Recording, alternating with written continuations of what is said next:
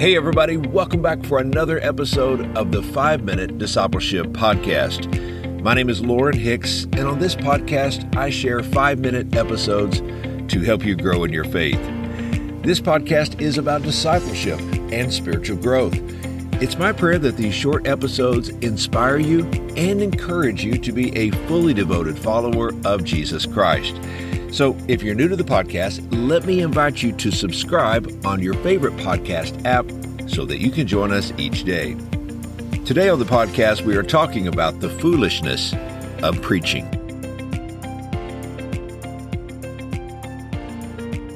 Early in my ministry, I served as a campus pastor on two university campuses here in California the University of California in Santa Barbara and UCLA.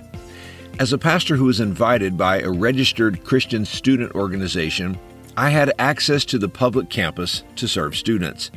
I'll never forget a day that the students and I had set up a table on Bruin Walk, right in the middle of the UCLA campus. This major sidewalk was a busy thoroughfare for students walking from their dorms to their classrooms. We had set up this table in hopes of getting students to stop for a minute so that we could invite them to be a part of our ministry. Suddenly, a man approached our table with a red face and a raised voice. He introduced himself as a university official. He shouted at us with a loud voice saying, This university does not support what you are doing. Now, he had no legal right to ask us to leave, but he wanted everyone to know that the university was not in support of us. Here we were, a young pastor and a few students, attempting to share the love and hope of Jesus on a major university campus of over 50,000 students and hundreds of professors and staff. The university is on the leading edge of modern day science, technology, research, and learning. It's led by scholars with PhDs. In comparison, what we were attempting to share seemed like foolishness. Thankfully, this is all God needed. In a world that prides itself on learning, education, and sophisticated research, God is able to use the weakness of preaching to change and transform lives. Listen to what the apostle Paul said in 1 Corinthians chapter 1 verses 18 through 24. He wrote, "For the message of the cross is foolishness to those who are perishing, but to us who are being saved it is the power of God. For it is written, I will destroy the wisdom of the wise, the intelligence of the intelligent I will frustrate. Where is the wise person? Where is the teacher of the law? Where is the philosopher of this age? Has not God made foolish the wisdom of the world? For since in the wisdom of God, the world through its wisdom did not know him, God was pleased through the foolishness of what was being preached to save those who believe.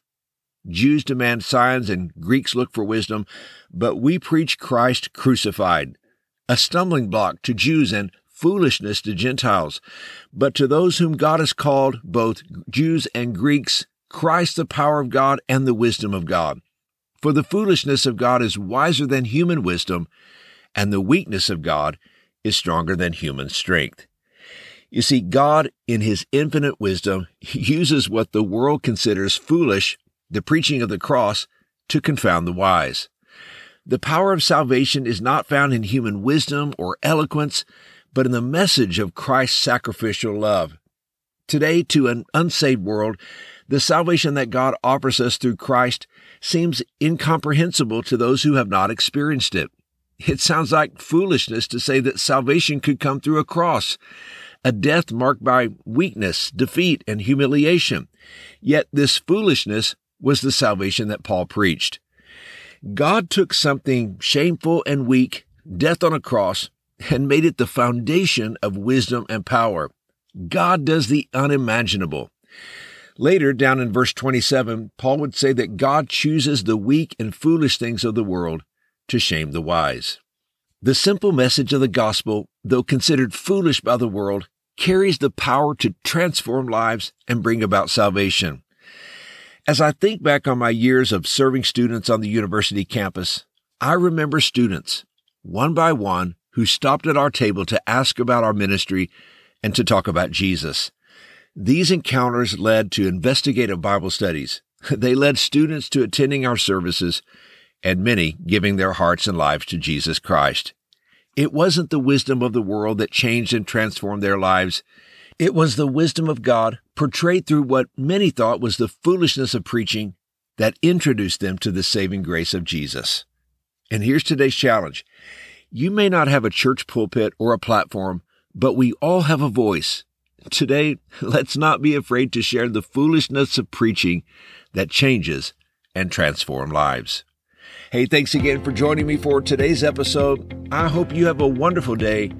And until next time, let's continue on our journey as followers of Jesus.